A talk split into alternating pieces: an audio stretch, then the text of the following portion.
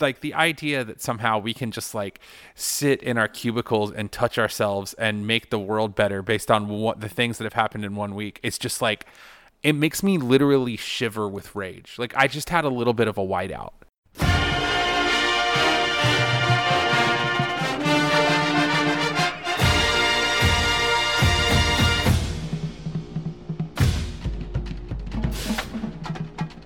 Welcome to Chapel Bell Curve, a stats focused podcast about UGA football. I'm Nathan.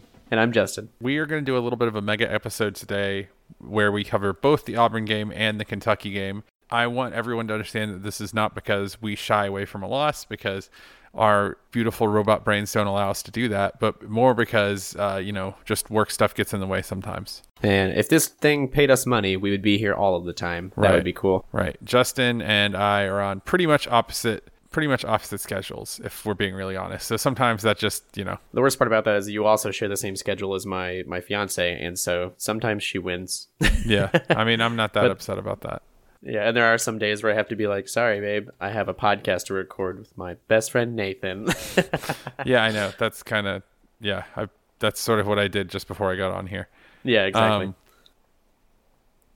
So, uh, let's. What we're gonna do is we're kind of gonna do two episodes in one go. Um, we are going to talk about the Auburn game, which you know, unfortunately, just there's not a lot to say about it because of how easy or how clear cut the result was. But I, I think we do have some things. And then we're gonna preview Kentucky. So let's start with Auburn. So statistics. We're gonna start this bad boy out with statistics, and and then go to our subjective experience, just because I don't know if you could have had a good subjective experience on this day. I mean, I sort of did because my dad got married the next day, but like even then, uh, apparently I got a lot of complaints from the wedding photographer because every picture of me at my dad's um, wedding rehearsal was just me staring at my phone angrily, like on the altar, standing next to dad, staring at my phone, being angry. Just mean mugging. Yeah. I'm not even mean It's real mugging. hard Uh, mean mugging is, you know, it has mean mugging. There's a sense of like uh, control about your facial expressions. This was just the look of a depraved man. It was more like the scream, basically. Um, all right, so let's talk about some of these sweet statistics. Um, we got effing worked. Uh, in this game, uh, 38% rushing success rate to their 55, 31% success rate on the game. Uh, on Johnson had a 50, 52% opportunity rate and 3.95 yard line yards per carry. So just to be clear, uh, opportunity rate is anytime a quarterback goes uh, gets five yards or more on a carry. So he almost got opportunity rate on every on every carry on average. Yep. Um, It's absolutely ridiculous. yeah, so you know, I think this is a this is a team that admittedly UGA is a team that, you know, by design is predicated around stopping the run and running. So when that doesn't work, this is what happens. Um, I think it's actually a little bit more complicated than that, but I think that's my like big picture takeaway. Um, he on Johnson killed us on the jump cut. There were several times where we had him like bracketed with two or three people, and they just were like standing there trying to break him down, and he would just pop over one yard and then get five or six more yards, you know. Um, and I actually think that is a teaching thing. I think we were worried about losing contain on him, and it kind of backfired on us. So he was just jump cutting us all night, and we never shut that move down. Shut that move No. down. Um, He we was did- definitely yeah. yeah, we were not. Perf- I for some reason I watched the replay of this game because I'm a sadist. Um, and what I noticed was that you know we were not really pursuing that much, which is to say, like when we had a guy within one to two yards, he was waiting for someone else to come clean up. And a lot of times, what happened is that Kerryon Johnson is quick enough that he could just jump cut out of it, which you know makes me want to die.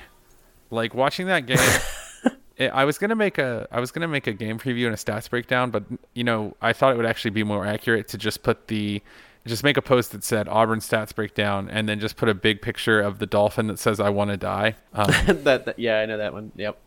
yeah, With like the the MS Paint, I want to die on there. yeah, um, yeah. So let's see. Let me see if I have anything else. Uh, yeah, you have some other stuff.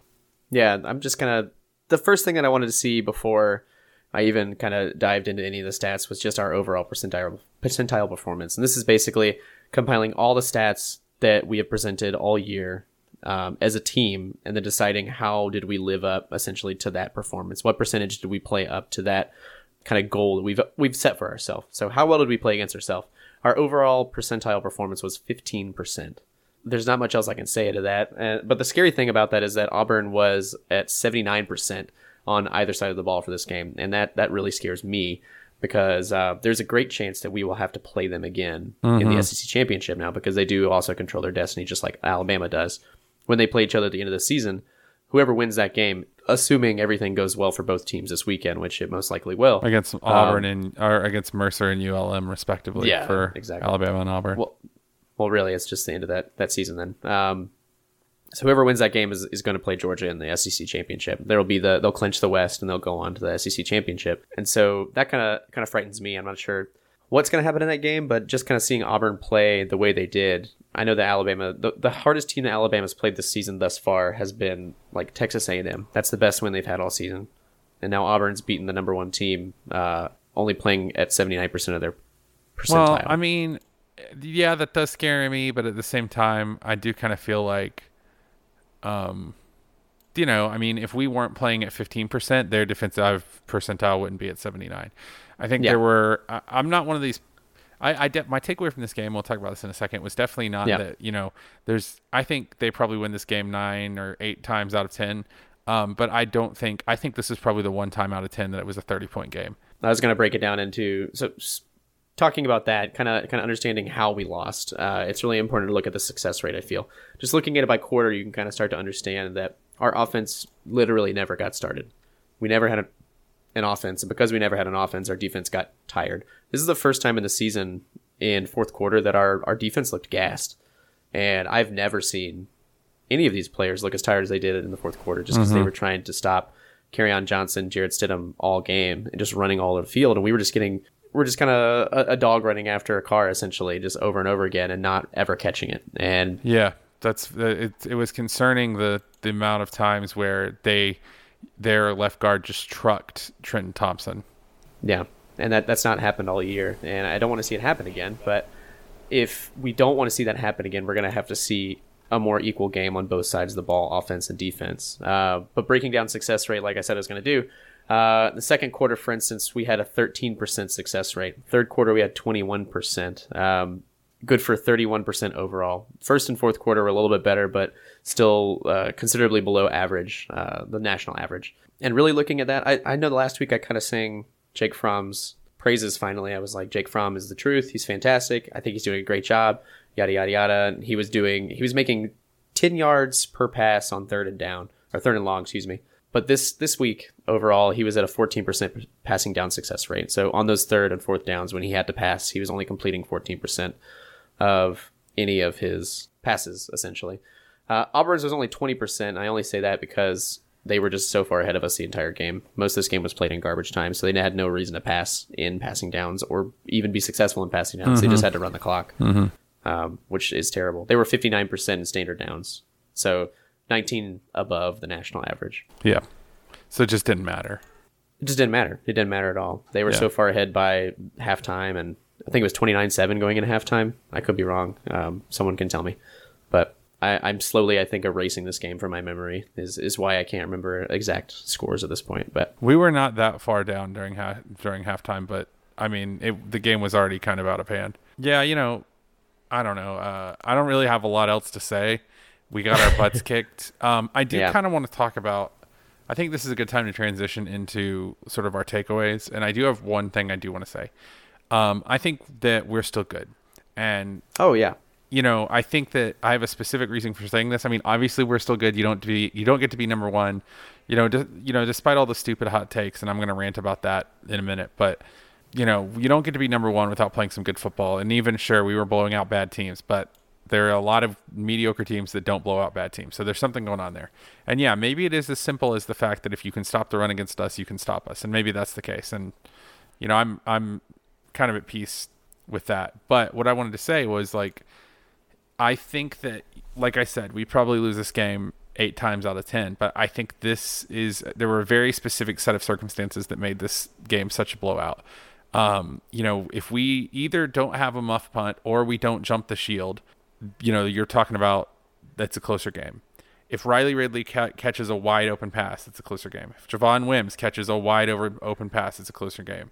You know, um, I I think this is still a loss, but I mean, if you think about how you feel narratively, and this is why you have to avoid results oriented thinking, and this is why you have to rev- you have to avoid hot taking, and you have I mean, if you want to be an informed sports fan, you have to do that. That is, um, this is why I always say for people to avoid that is because, you know, this if this was a ten point win by Auburn or a twelve point win, yeah, it would feel horrible. But what you know, we're we're what we're saying is what we should be saying now, which is that you know, hey, we got everything in front of us. Maybe we can get them in a rematch. Because I don't really buy this whole like, well, there's no way Georgia can beat Auburn in a rematch. I I, I really mm-hmm. don't. I mean, I think if we have a few breaks, we're looking at a close competitive game, and they, maybe they win because we just can't stop the run, and that's fine. But I would really caution everyone to get to reuse the metaphor you you used about our defense. Sadly, I would really caution everyone to avoid this kind of like dog chasing a car kind of mm-hmm. mentality mm-hmm. where you just you know the recency bias thing where it's like oh this thing happened okay this thing happened okay this thing happened like oh Georgia's so good okay no now Georgia's trash okay well now Auburn's good and Georgia can never beat Auburn and blah blah blah I mean that's maybe Georgia can never beat Auburn but there's nothing that we've seen um, you know that that was a 30 point win and it was a game that wasn't close but if you are just relying on perception, if that's a 10 point win, you have much different thoughts, which is, I think, kind of the, the fallacy of relying on your perception in the game. Mm-hmm. Um, so I guess my, my long story short, everybody needs to calm down. We win two games and we lose in the SEC championship. This is the best year we've had in five years. You know what I'm yeah. saying? And if we win, if we lose another game before the SEC championship, this is probably still the best year we've had in three years. So it's like God, I have another. I have like three more rants. I'm sorry. Can I just like go? just go for it. Okay. This one of the things that I've heard, and and I agree with this. Will Leach said this on the Auburn Review podcast for waiting since last Saturday, which was really good. Um, and I've heard this from Seth Emerson as well, which is to say, like, you know, it's a fallacy to think of yourself as ahead of schedule because you never know you never know what's going to happen next year, and that is hundred percent true. There's always going to be a certain level of, of, of uncertainty when you're talking about a football team because it's just a high variable game. Like you have a lot of variables that go into it, and a high variance game rather. And what comes out of it can be really wonky because you're dealing with 18 year olds and an oblong ball. My, you know, my supposition would be that if the Alabama model is good at anything, and if we think the Alabama model of program building is working here, which I think most people would have agreed before, if you agree that that was working program wise before the Auburn game, you didn't see anything at the Auburn game that changed your mind. Nobody decommitted at the Auburn game. Nobody went in and wrecked our brand new facilities. Nobody killed Kirby Smart. Like all of the things that made this program good are still there, right? So if you think that we are doing the Alabama model as effectively as we can, the thing the Alabama model is designed to do is to stay on schedule. The Alabama model is about developing talent and it's about replacing that talent every year because you are so deep. We are not Alabama deep. And yes, we may take a step back next year. But the whole reason that Kirby Smart is the coach is so that we don't have to think about, oh, well, you never go- know what's going to have happen next year. You certainly don't. We could all be dead. But the idea that somehow we can't be excited about next year is I mean, fallacious to me. And it's in, in it's, a very entirety. good word. Yeah. Um, having said that, the only other thing I wanted to say about that game, and you already kind of pointed this out, is we just got to work on run D. We looked sloppy in our run fits. We didn't seem to tackle very well. We were getting blown up off the line. I don't, you know, I that was the best line that we've played all year, but I kind of reject. Well, it might not have been Notre Dame. Who knows? I reject the idea, yeah. however, that you know, somehow suddenly Trenton Thompson can't tackle and Roquan Smith is bad, right? That that's not the case. So something yeah. happened, and I think is fixable that we definitely need to think about. I definitely think it's fixable. I was reading a few interviews, one from Kirby Smart about the uh, the Vanderbilt game where he won by 30 points as well. He was saying that they asked him what does he need to work on? What's what's next? And they said, "What what did you like? What didn't you like?" And instead of saying anything he liked about the game, he simply said, "Our tackling was sloppy, and we need to work on it up front." To echo that same thought in this past game, somebody was interviewing John Atkins and they said, you know, what went wrong? he said, I missed three tackles today, one of them for, for loss, and that's more than I've ever missed. And he knew immediately what was wrong. He was able to admit it and take responsibility. And then he followed up with, Kerryon Johnson's the a really good running back.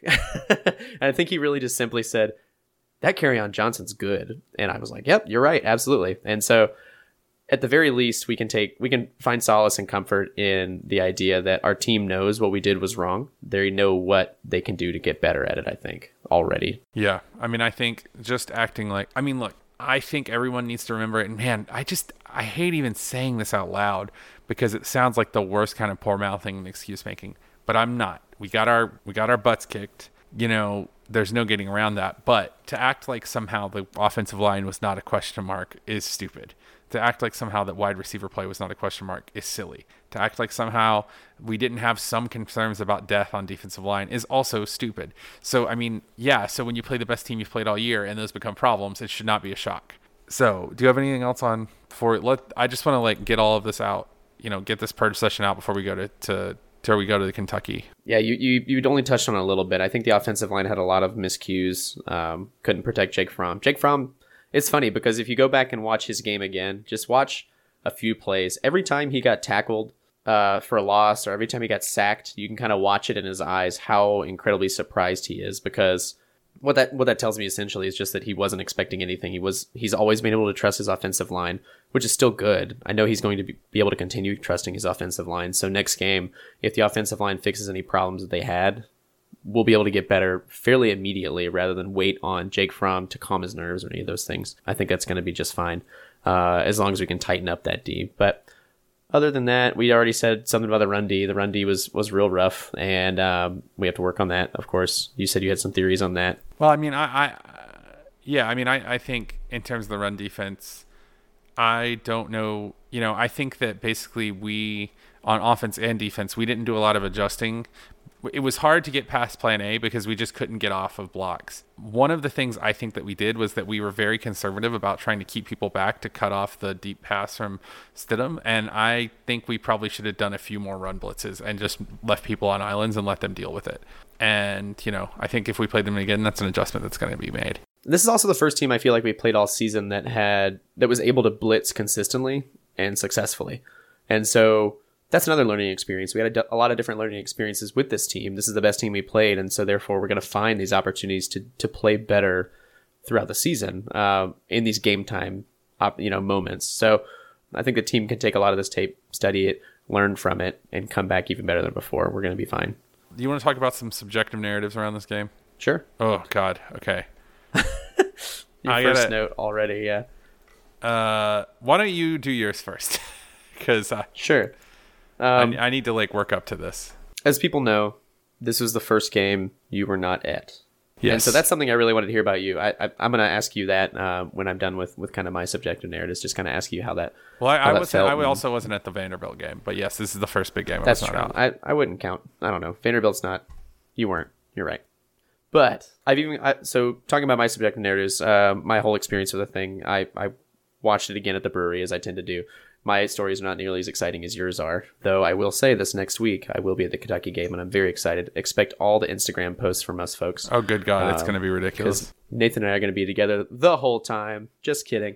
But we're going to get a lot of pictures, and it's going to seem like that.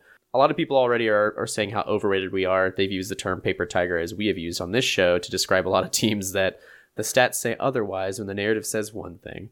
We are not a paper tiger. The stats still say that, even with our percentile performance that we brought up earlier that statistical statistical performance even shows that we are going to still perform better most likely. We still have a higher ceiling at this point. It hasn't decreased to a point where we should be concerned about our performance later on. We're going to be fine. This isn't upsetting. And even if we don't win the SEC championship, we don't go to the playoffs, it's similar to going, say, you go to the casino expecting nothing, you have nothing in your pocket. You win this big game, you win all this money and then you lose it all at the end. You never expected to have that money. You never expected to win. Uh, like you come you, back with a great performance at the end of it, and you you have a great experience, in my opinion. And so yeah, that's kind of it's I, almost I like you're saying it's almost like you're saying that we're playing with house money. I don't think we're playing with house money, but I will cut the metaphor at that. But all, all I'll say is that I know that this season nobody expected us to play the way we are playing. We wanted to be good. We thought this defense was fantastic, and it is. We didn't expect much out of our very young offense. It's been a great season so far. It's been a great ride, and we're not done yet. Yeah, I, I would, I would definitely reiterate that this has been a special season. You can't get too caught up in thinking about what could have been or what would be or whatever. Blah blah blah blah blah. This is how Georgia is. That's all. it's all it all it does is just decrease your enjoyment of what has been and continues to be a very special se- season with some very special seniors on the team that are going going to get acknowledged on Sunday and we'll talk about this in a minute but like you know get there and show up for these dudes because they've done nothing but Yeah. good things for us I was gonna say it bugs the crap out of me. Just one thing. So a little behind the scenes thing, real quick. This show can be stressful to make because one, we have opposite schedules, and two, it's a current events show. So the moment that the week is over, our last week's episodes don't particularly matter anymore. The moment Right. that the game has happened, our preview show doesn't matter, and you really have no reason to listen to it. Though a lot of you do, and I really appreciate it. Yeah. Um, so it can be really stressful. But the sports world is just like that. Yeah. And our show is not like a lot of those other shows that just subscribe to subjective narratives. They just subscribe to the hot take style of reporting. Those guys only look week to week, and it's so frustrating to see anybody say this week that Georgia's a garbage team. Georgia doesn't have a pass uh, offense. Georgia doesn't have a run offense. You know, Nick Chubb only ran for what 27 yards, and they think that he's a garbage running back now. But you got to look at the whole season. You got to look at everything going on, and you got to look based on what you've seen, what you can expect going forward. Just take a second, everybody. Take a second to remember what this team has done and what they're about, who they are. That's all. Mm-hmm. okay Go ahead. Are you ready? You Yeah, got I'm- some ranting? I mean I just got to get this out of my system All right. look, in my time on this planet, I've done some trolling. Um, I did some earlier tonight on Facebook, and it felt really good. And so, obviously, on face on in sports, I have I've definitely gotten into arguments and made people feel bad and piled on when teams are down. So I'm not going to pretend to be above that. But we're there, there's two different types of things that I want to talk about here, and one of them is annoying, but like it's like whatever. So the first and the other one is infuriating. So the first thing I want to talk about is just the kind of like UGA trollery. Every team feels like their fan base has it the worst, and I can't say that ours is any better or worse than any other fan base because I'm not in another fan base and I can't compare them. But you know, there certainly is a significant portion of America because of UGA's many and varied rivals that just straight up hates UGA. So, you know, the trollery is annoying, but like whatever, man. You're gonna have to pay those debts next year because it's not like all these five stars are gonna graduate at once. The thing that infuriates me is the hot taking, and here's why it makes me angry. It's it you know when you troll someone like sir you're hurting them and you feel better about it for a minute and yeah there is like net loss of good in the universe so i guess like from a philosophical perspective it's bad but really like no poor information gets injected into the like already horrible sports twitter sphere but when you hot take when you come up with like oh maybe georgia's bad now or if you can stop georgia's run game you can beat them it's just automatic you know anybody can do it those kind of hot takes they infuriate me because they're they're also just not accurate. You know, it's not just an easy pile on BS way to go about talking about sports. You know, what it actively does is make people less informed about sports.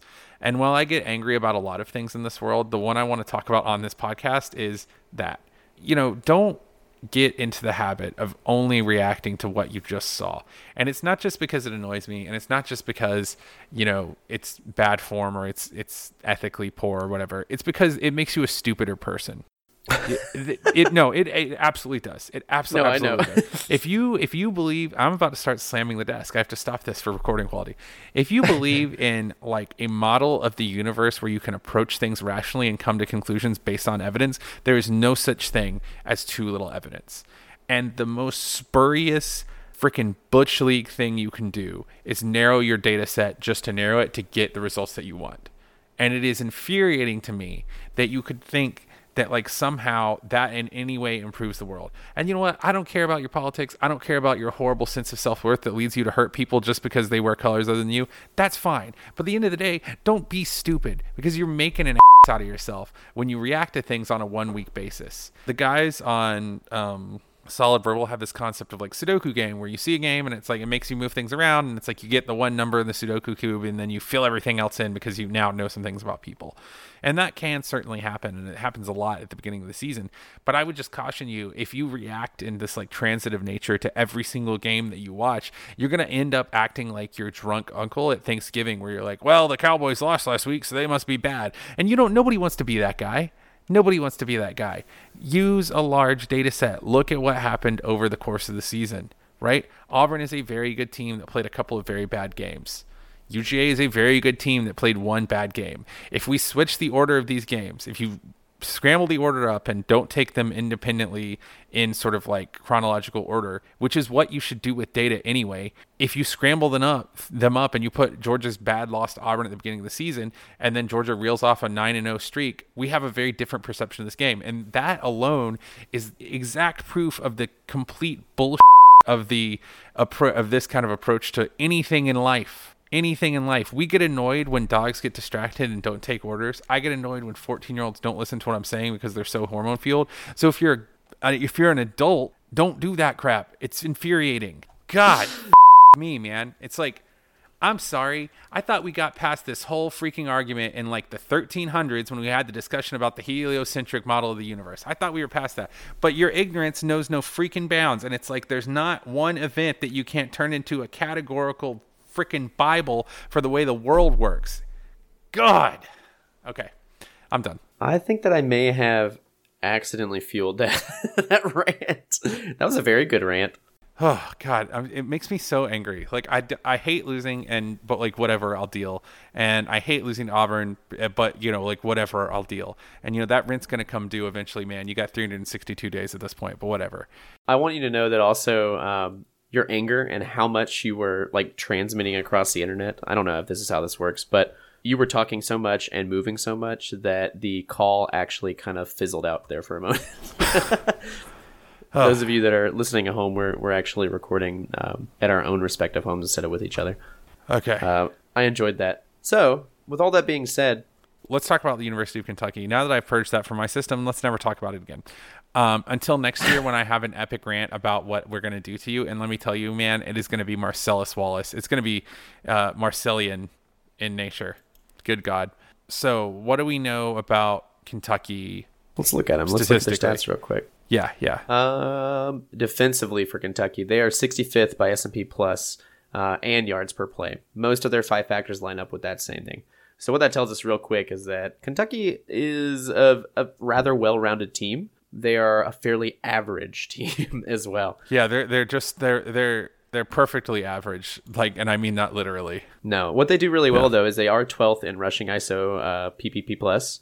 Um, they have a really bad opportunity rate rushing wise, um, and they also have uh, a bad, like very very bad uh, efficiency measures. So I mean, they're they're okay at limiting the uh, at limiting the long play, but they give up chunk yardage, which sounds like this this defense might be the cure for the common offense that we need going into this week. Really bad at passing efficiency, 103rd in success rate. So Jake Fromm, here comes your confidence boost. But pretty good at passing ISO PPP, which I think has a lot to do with scheme.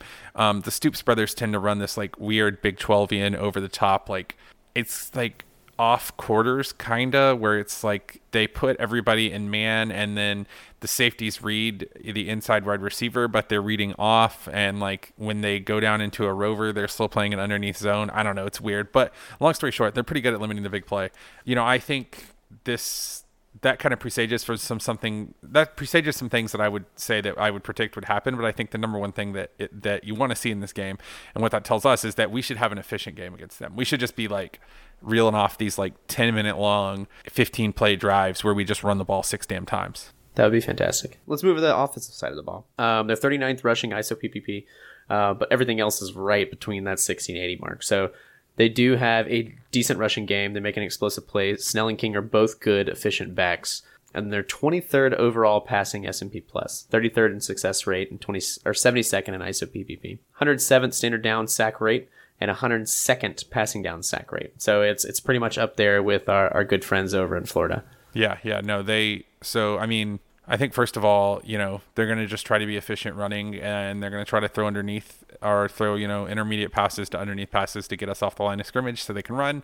Benny Snell is good, like you said. King, their second string back, is also good. I can't pronounce his first name adequately, so I'm not even going to say it. But I mean, you you you delivered this with a normal inflection, but 107th standard down sack rate, 102 passing down sack rate. I it's mean, pretty much garbage. Yeah, I mean, I think that, I could have driven that home a bit better. Yeah, their rushing stats tell us that their offensive line is not awful at everything, but clearly, like protect, protecting the passer is not good. Like uh, currently, their I cannot remember his name, but their first string quarterback, he uh, what is his name? Steven, Stephen Johnson. Johnson. He currently has a 7.7% sack rate, which is like just straight trash. Drew Barker, who you know, admittedly has only played in like one game, has a 42% sack rate. Um, overall, their adjusted sack rate is 84th. I mean, that's just pretty bad. Yeah, that's pretty bad. So we can Um, expect some fun plays from our boys. yeah, for the Wolfpack should have a good night. Um, I also will say I didn't put this in the defensive notes. They are pretty good at sacking. Um, they're like 45th in adjusted sack, rate. They can get, you know, they got a little bit of a pass rush going on. So that's something we definitely need to look at, and we want to, we'll definitely want to see going forward. You know, can we adjust to that being so bad from us uh, last week in in the game that must not be named apparently. There's some UGA things. You know, we said obviously this should be a good game for the Wolfpack. I think that this will be a game for us to try to get right in the O line because this is a pretty good defensive front, but they're not amazing. Um, so you would hope that this can be a confidence builder going forward, which is, I mean, you don't want to back to back like two great O lines. This is our two great defensive fronts, and uh, uh, you know, back to back, especially when the first time you had such problems. So hopefully this is a get right game. Um, they're a well rounded team. They're average, you know. Yeah, they're pretty average, but still well rounded. So it's one of those things where they're not predictable necessarily. They're not predictable in the way that we know they're going to do. They're not a one trick pony. They're not going to do one thing and rely on, say, Drew Lock to pass all game and wait for explosive plays. They're going to play. They're just going to play football. They're going to play normal SEC football and try to do their best and and try to see where that gets them. So we don't know necessarily what we'll get from a Kentucky against this UGA team, but we'll, we'll kind of see. We, we have plenty of tape to kind of watch and understand what Kentucky is and what they do well, and the stats tell us as well. But what they do tell us is they're just plainly average. Yeah, I mean, and this is the team, and this is the kind of team. Oh, okay, hold on. One, one other thing I want to point out here, and I didn't make a note of this, but this is something that's really important to think about. You know, this team is currently 76 in S&P plus, so you're right, that's average. You know, their win expectancy on the year looks like uh, they're at one, two, three, four, five, six, seven. They're at seven wins, and their projected win expectancy by the end of the year is 7.52. So it looks like this is a seven and five team, but just something to note about. I'm not you know, after last week, it's hard for me to call anyone a paper tiger, but they have won games in their wins. If we look at their win expectancy, uh, they won 24 to seven or 24 to 17 against Southern Miss to start the year, a win expectancy of six percent. They won 24 to 20 against Eastern Michigan two or three weeks ago, win expectancy of 16%. They won 40 to 34 against Missouri, win expectancy of 35%. They lost with a win expectancy of 36%. They lost with a win expectancy of zero, and they lost with a win expectancy of 22. Oh, yeah. And then, you know, even their like quote unquote blowout wins, you're looking at 65% win expectancy, 70% win expectancy. So I guess what I'm trying to say is even though this does this seems like a subjective measure, we can categorize how lucky a team has been. And when you have won games with six and and sixteen percent win expectancies against two group of five teams, you are a lucky team. On top of that, they're getting plo- they're getting about a point a game per turnover luck. Uh, their expected turnovers are forty two, or their expected turnovers are two point two, actual five. So I mean, this team has been lucky, and I don't know if they're a paper tiger, but I definitely do know that like they could very easily be they're what seven and three right now, and they could be what four and six pretty easily. I mean, they, they- right? You know, you could make you could make it to six and four with a loss to Southern Miss, and then you could make it to uh, five and six with a loss to Eastern Michigan, which are both games that they kind of like should not have won against against inferior teams or what we would normally think of as inferior teams. So, I mean, I think this is a game we should win. I guess that's all a long way of saying. Yeah, that, all that to say that it is a game we should we should expect to win. But with the rest of these teams that also expected to win, we shouldn't get ahead of ourselves necessarily and, and say it's just a, in the bag. You know. Yeah, no, no, no. Um, Kentucky is an interesting team too because I know at the very beginning of the season we kind of predicted them to be five and seven or four and eight by the end of the year. I know, but they're also the team we felt was the most underrated going into this season.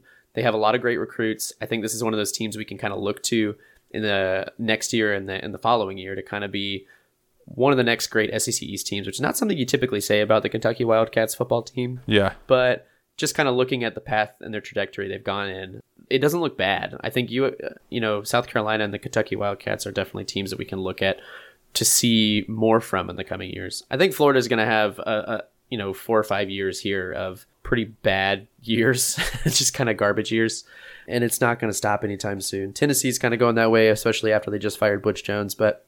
Um, Stoops isn't going anywhere, and I don't think Muschamp's going anywhere anytime either. And, and they've kind of solidified their their home in their their respective colleges. You know, I, am more bullish on Muschamp than I am on Stoops, just because you know, I think Stoops might leave for another job. Like I could see Stoops going to Nebraska for sure.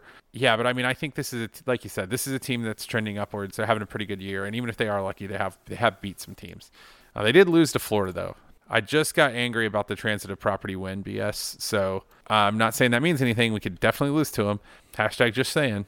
Yeah, this is a team that, based on S&P Plus rank, is also considerably better than Florida. Mm-hmm.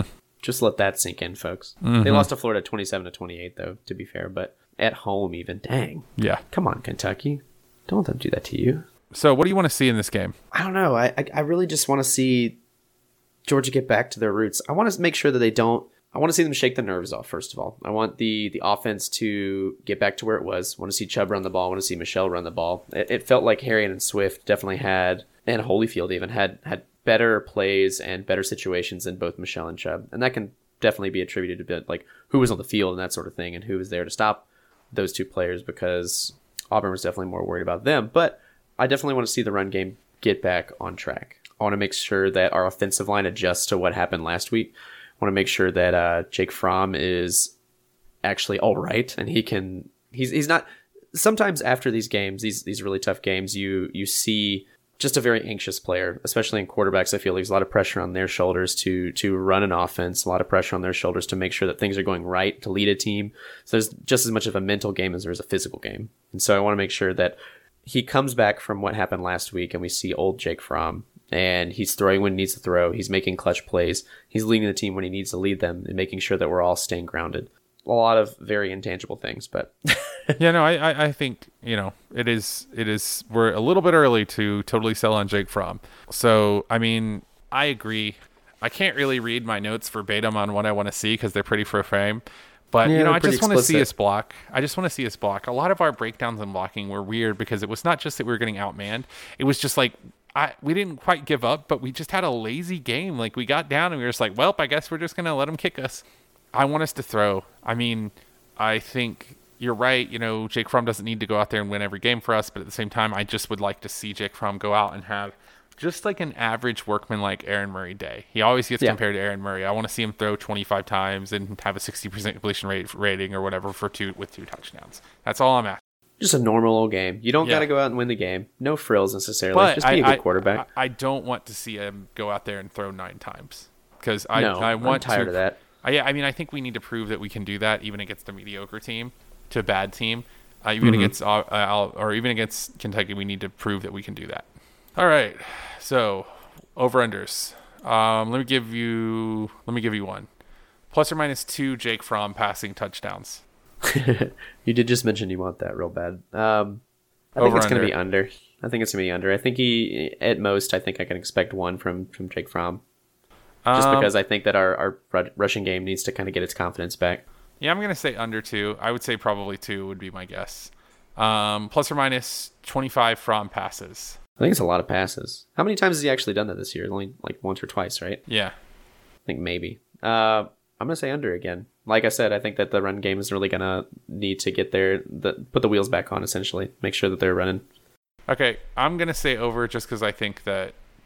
I mean, I think we're gonna run. I think they want to establish the run game, but I also Uh-huh. I have a sneaking suspicion that uh, they want to dispel the narrative that Fromm can't pass just because you know the teams don't even know what to do against him because we haven't proved that he can do anything like on a consistent basis. I mean, he he obviously is a good player, but like we haven't had a game where he's just come out and done it, and I think this might be the game that he does. Yeah. Um, you got one for me? Talking about Jake Fromm, I got plus or minus 18 completions from Jake Fromm. Um, I'm gonna take over. Take over.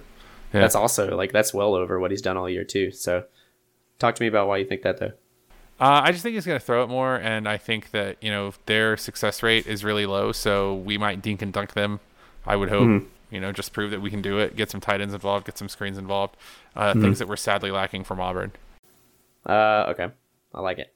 Um, I'm gonna say, I'm gonna say under probably. I think he won't. I, I really want him to hit 18, especially if he throws for 25. Uh, but I think he's gonna be right around that 15 mark most likely if if he's doing exactly what you said he's gonna be doing, which I expect he will be. Um, plus or minus four total rushing touchdowns.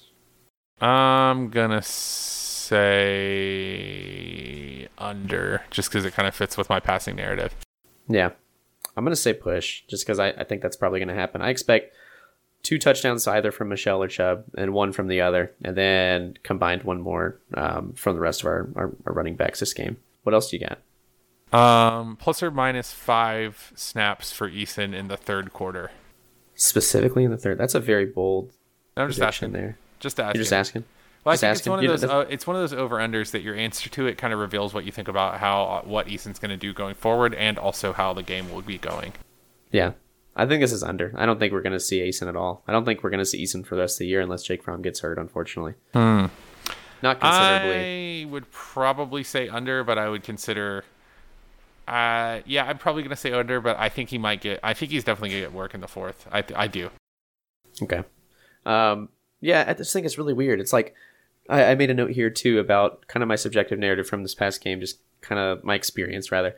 Um, I just had people yelling at the TV screen just about how why isn't Eason in? Put Eason in. Um, yada yada yada. Fromm sucks, but uh, I know that Kirby Smart's not interested in what people think and necessarily. He's going to put the best player in when they're needed. So I just don't. I don't think I expect Eason to be around if it's not garbage time necessarily, which still kind of fits in somewhat to your idea.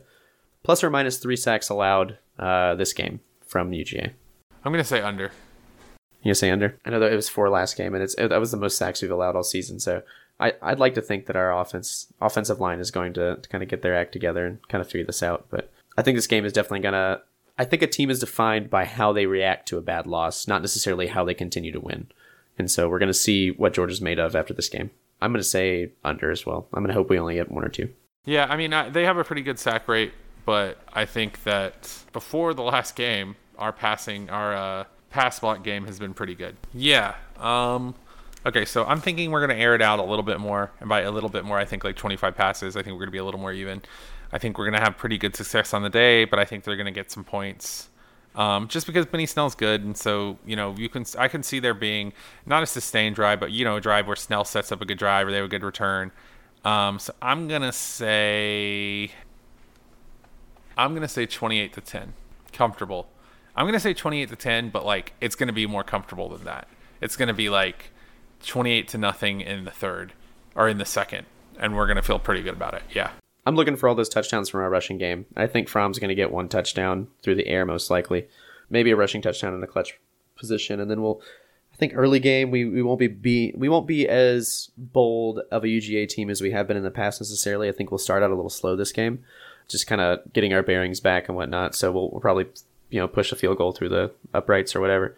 So I'm kind of thinking with all that in mind, I think this is a 38 to six game Okay. Yeah, I can see this. with UGA um, coming out on top. Just yeah, I think that we'll we'll put up a field goal in, in the beginning, and we'll put up a few rushing touchdowns, a passing touchdown, and we'll allow a few field goals through Kentucky. But I don't think they'll ever see the the end zone. All right? Okay. Yeah, I mean, I think that's that's a very reasonable prediction. Probably closer than mine. I'm, I was probably a little conservative on points scored.